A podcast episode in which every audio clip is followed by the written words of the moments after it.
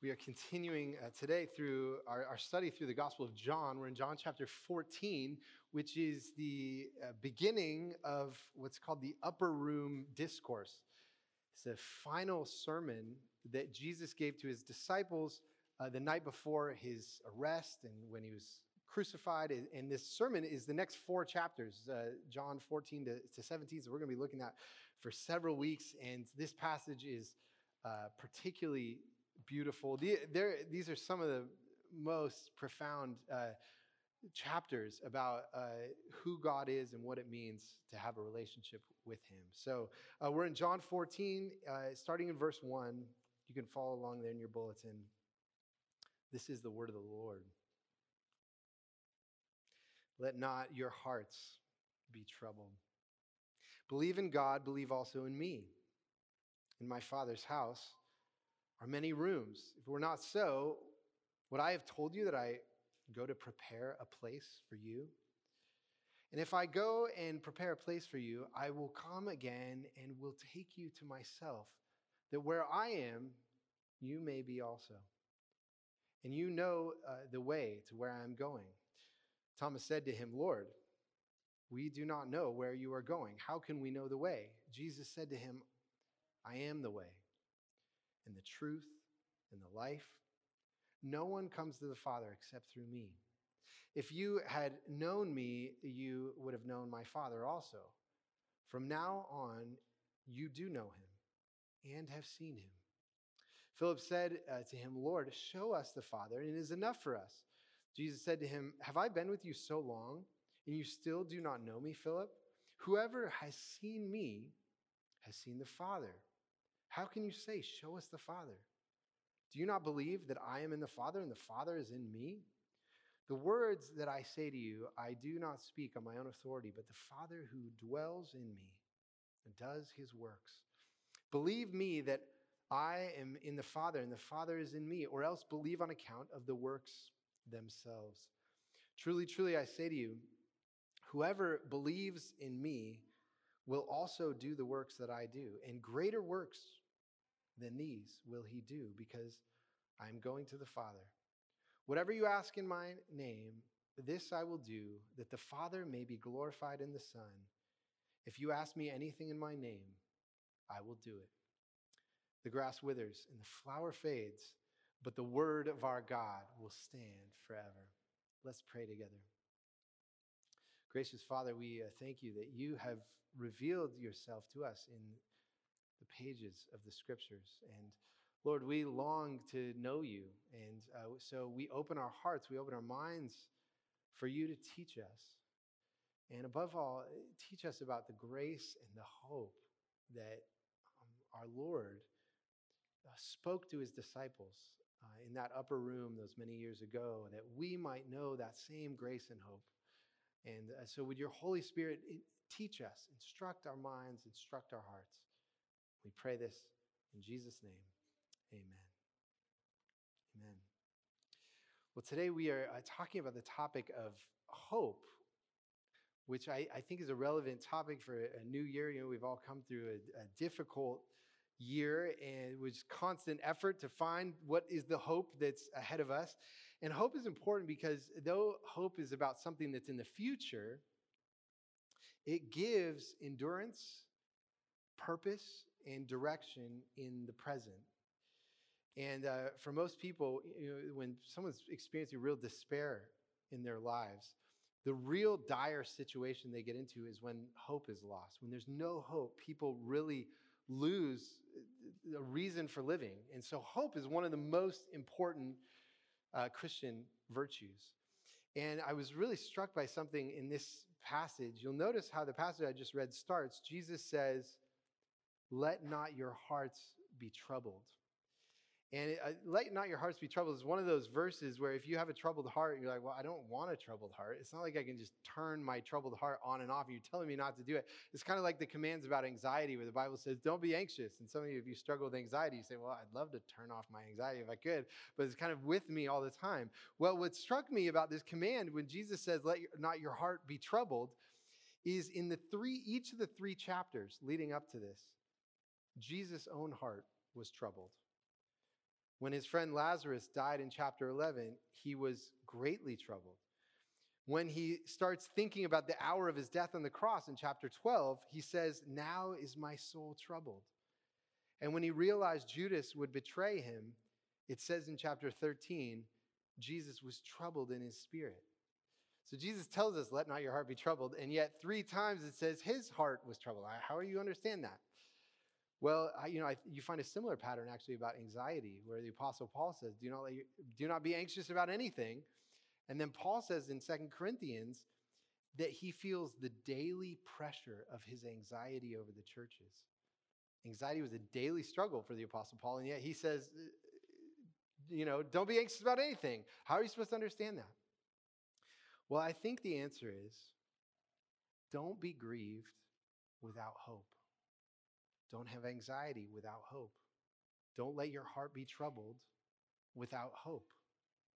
And in this passage, Jesus, in the night before his crucifixion, he focuses his disciples' attention on the hope of heaven. And so that's what we're going to talk about today uh, the Christian hope of heaven. And I want to just answer two simple questions for us from this passage What is the hope of heaven?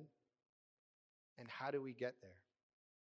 What is the hope of heaven and how do we get there? And I, I'll say actually, my, this week, two years ago, my, my own father went to be with the Lord and in heaven. So this passage was a great comfort to me studying. I hope is a comfort uh, to you to you all as well. So, uh, two questions this morning. The first is this: What is the hope of heaven?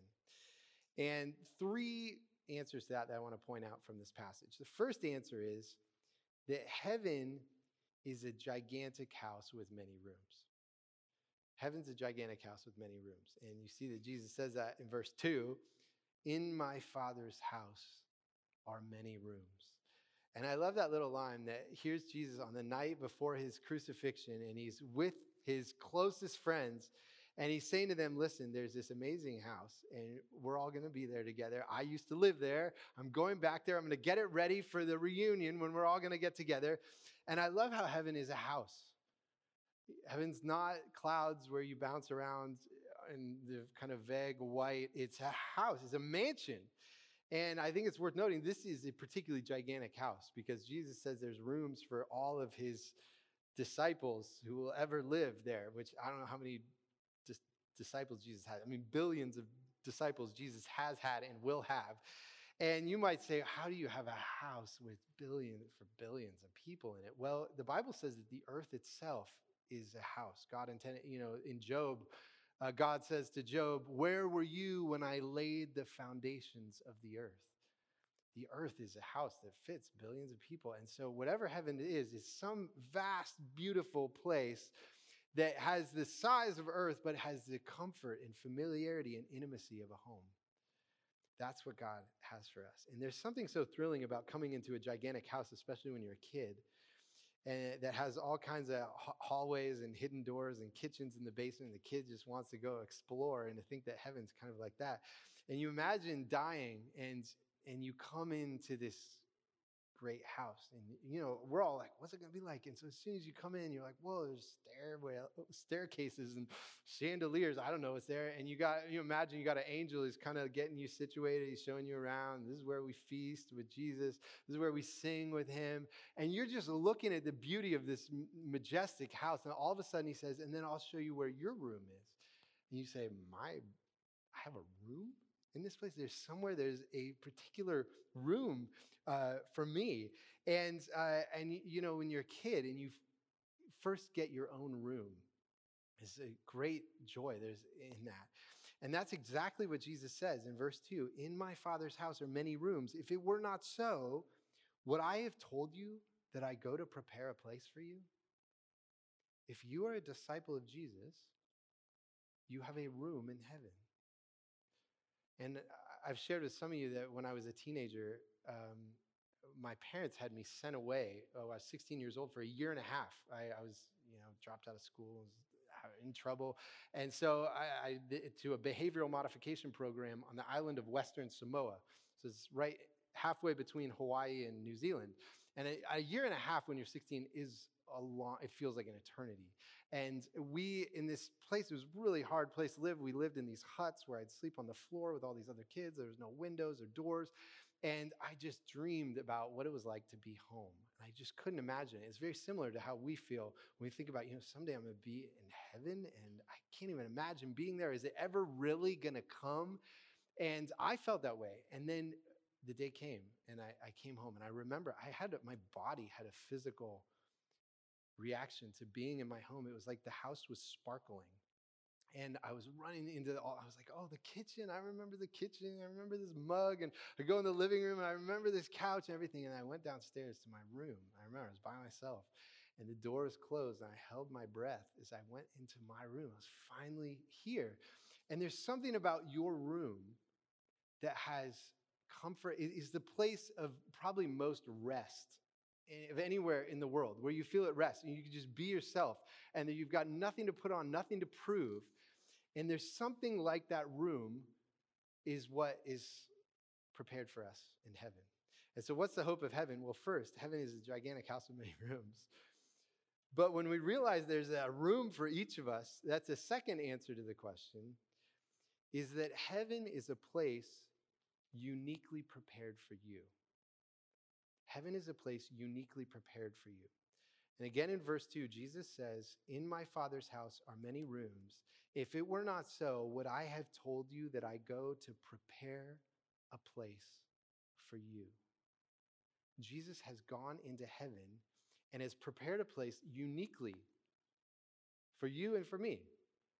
And now, this is very different than an Eastern understanding of uh, kind of the afterlife. In the, in the Eastern understanding of enlightenment or nirvana, the goal of your life is, is to become a drop in the ocean of oneness. And so your individual personality and the dis- uniqueness of who you are is actually erased. You know, that's your ego that makes you that way. And, and you just want to become one with existence. And the Christian hope is very different.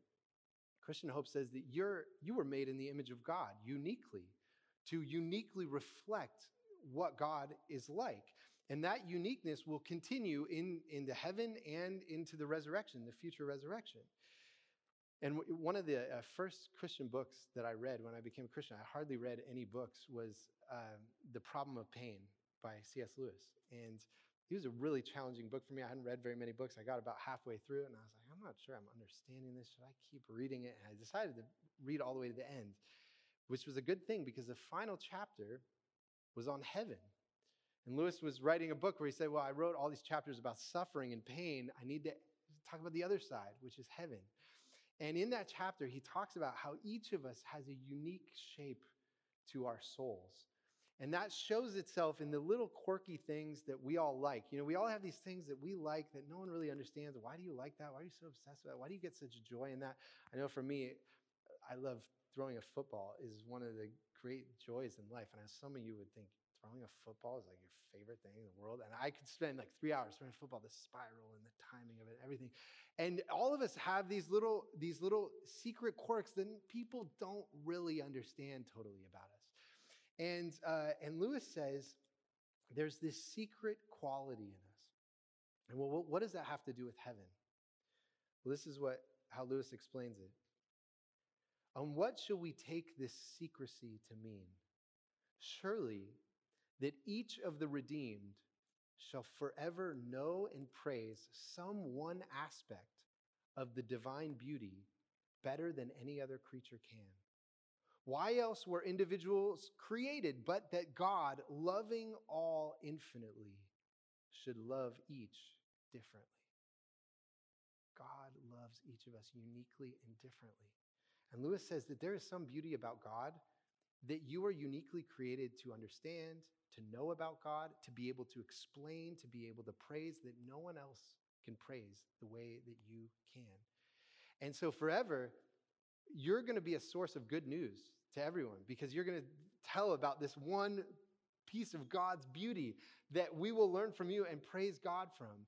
And so that heaven itself becomes not this one sound that we all make, but it's like an orchestra. We're all making these, these different sounds of praise to God that come into a beautiful song. And that's why I say heaven is a place uniquely prepared for you because you were uniquely created for this purpose.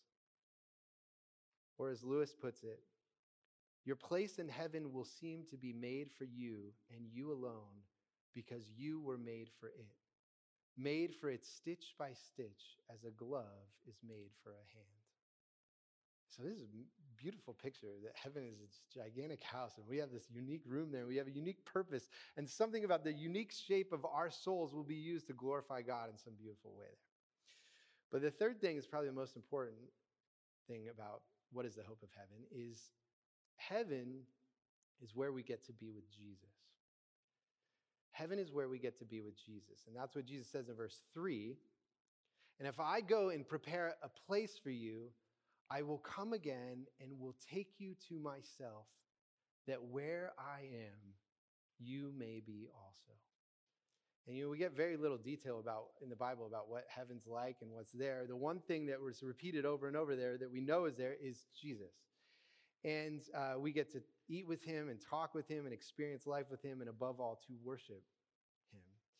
And I think for some people, the idea of being with Jesus forever may not sound exciting because probably what comes to mind is like being in church for eternity. And that sounds like exhausting, like being in church for it. As you say, I'd rather like travel the world or learn an instrument that I could play and be really proficient at. Um, but I think that even when we have all those dreams of like traveling the world or playing an instrument, it's always would be best with someone who understood that thing that we love. So, you know, if we went on an adventure, we want someone who appreciates the beauty of where we went. Or if you're playing an instrument, you want to play with someone where you have that chemistry going, they understand the music the way you understand it. And it's like the unique shape of your souls is overlapping. But even in this life, when we experience joys like that and we know people who kind of get us, it's always incomplete. There's always a barrier that they don't totally get us. There's a little bit of overlap, but no one really totally gets us. And um, well, one thing that Lewis points out again is in Revelation 2, Jesus says this. I've never thought of this before.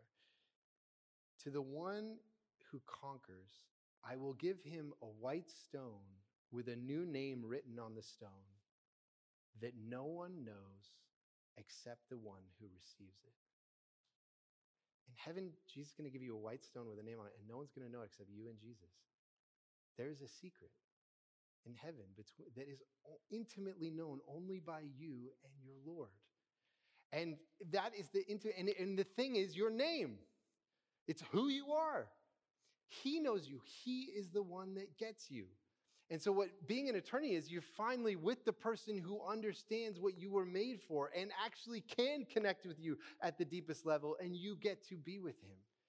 And so, all of those friendships where it felt like, oh, there was a little bit of overlap and it was such a joy in this life, it's just a preview, it's just a taste of the true deep intimacy, the fulfillment of intimacy that we will have with the Lord forever in heaven. And so when you ask, what is the hope of heaven? It's really the fulfillment of all our deepest desires and longings. It is our Father's gigantic house where there's a room, a place that has been uniquely prepared for us by Jesus. And there we will be with him, the one who formed our souls, the only one who fully gets us. We will be with him forever. I'll tell you, truly, there is no more beautiful hope anywhere in the world than what's in this passage. Nowhere. And so that leads to a second question How do you get there? How do you have that hope of heaven? And the Bible is clear not everyone has it, and not everyone has this hope. So this is a, a crucial question. There are two answers to that question that I want to point out from this passage. Okay? The first is that the way to God is Jesus. The way to God is Jesus. And you'll see this verse mentioned several times the word way which could be translated the path or the road.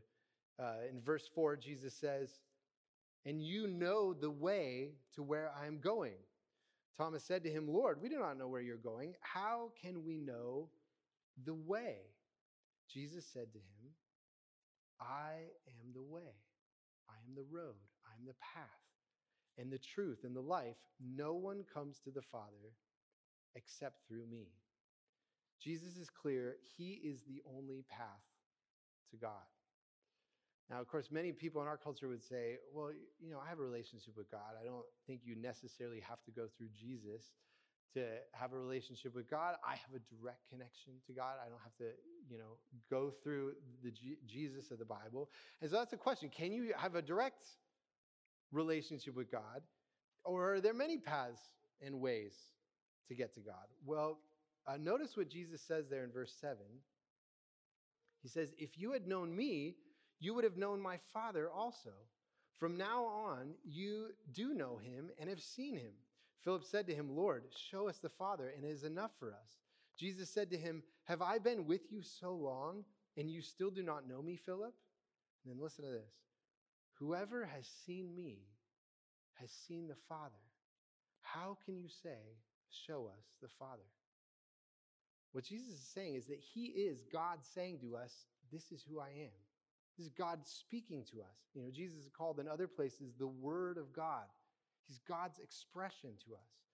And you think about in any other relationship, you have to know the person through their words.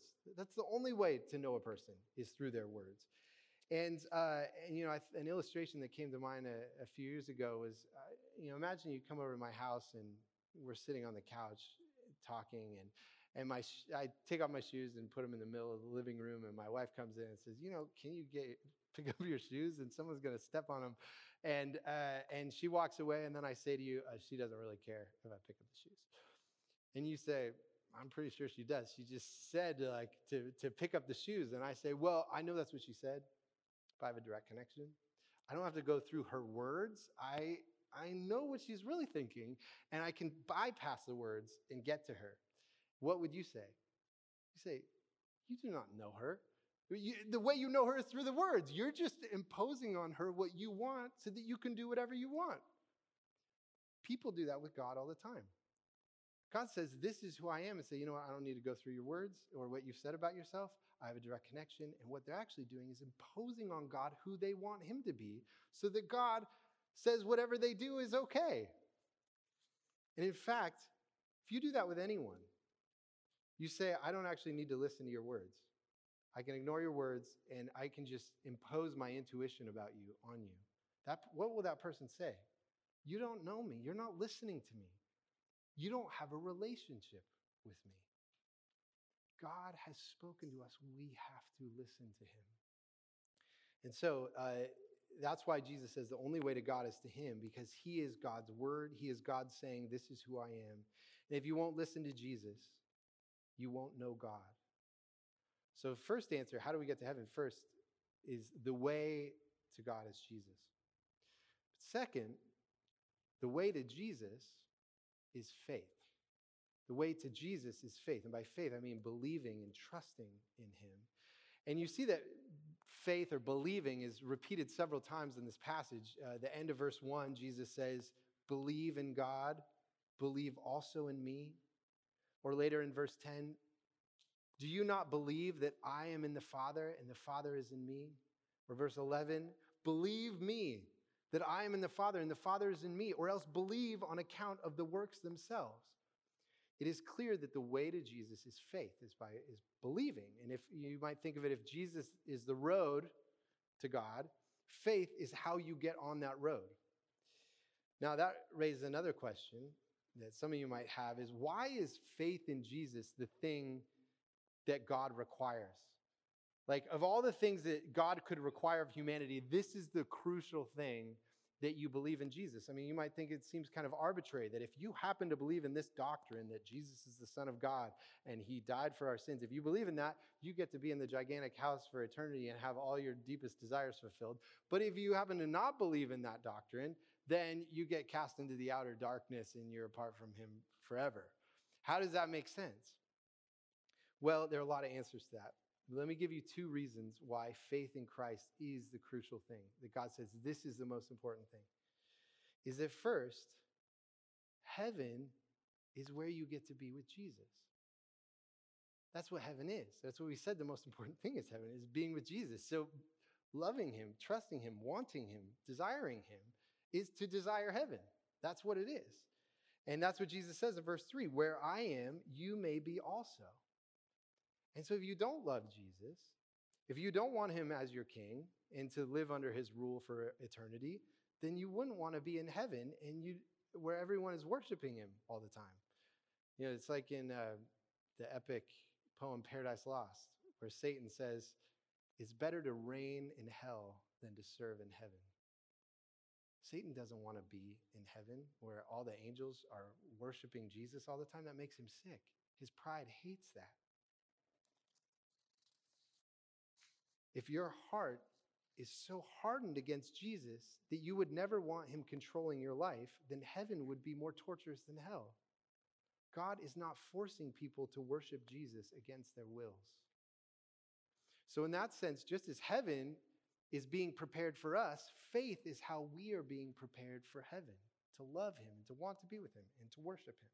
So, first, the reason it makes sense that faith in Christ is the crucial thing is because heaven is where Jesus is. The second thing, second reason is faith makes heaven accessible to anyone. Faith makes heaven accessible to anyone. Because you imagine, like, if, if the crucial thing isn't faith, well, what is the crucial thing? And most people would say, well, you got to be a decent person. You got to be generous. You got to be loving. You got to treat people well. Now, if you make that the crucial thing, it's not a level playing field. Because some people grew up in a loving family where they connected in really loving ways, and, and, and then some people grew up where they were neglected and mistreated, and they're to spend their whole life learning how to love people. And so, if you make that the requirement, it's not an equal way for all of us to get in. But if you say the, to get into heaven, you have to acknowledge that you are a sinner in the sight of God, justly deserving his displeasure, and your only hope is to trust in the love of Jesus as your Savior, anyone can do that. Rich, poor, educated, uneducated, you had a happy family, you had a dysfunctional family, you're a greedy person, you're a cold person, you're a gregarious person, any culture you're from, any race, it doesn't matter who you are. That is an open offer to anyone. It levels the playing field. That's the grace that God gives. The gospel says you are all the same.